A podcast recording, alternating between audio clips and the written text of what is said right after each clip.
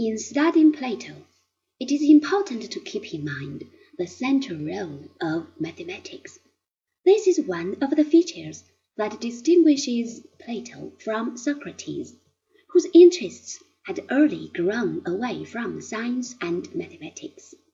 Subsequent ages that were not subtle enough to grasp the theories of Plato turned his serious studies into numerical mystery mongering, an aberration that is unfortunately not as uncommon as one might wish.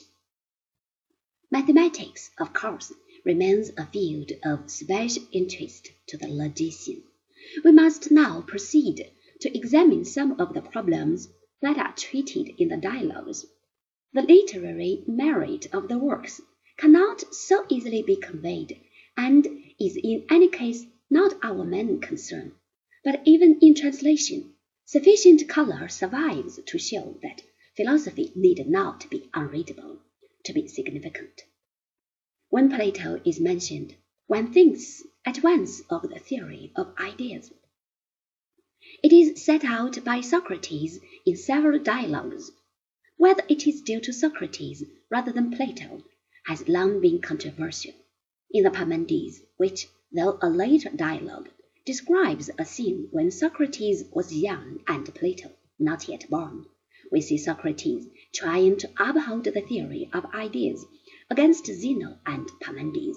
In other places, we find Socrates talking to people who, it is taken for granted, are familiar with the theory. Its origins are Pythagorean. Let us look at the account of it in the Republic. Let us begin with the question What is a philosopher? Literally, the word means a lover of wisdom. But not everyone who is curious to know is a philosopher. The definition must be narrowed down.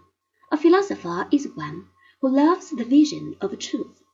An art collector loves beautiful things, but that does not make him a philosopher. The philosopher loves beauty in itself. The lover of beautiful things is dreaming. The lover of beauty itself is awake.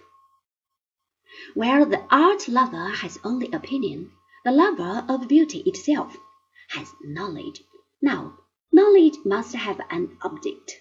It must be of something, that is, or else it is nothing, as Parmenides would have said. Knowledge is fixed and certain. It is truth free from error. Opinion, on the other hand, can be mistaken.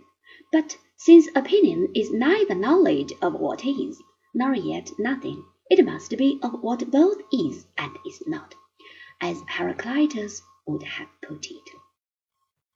Thus, Socrates thinks that all particular things which we grasp through our senses have opposite features.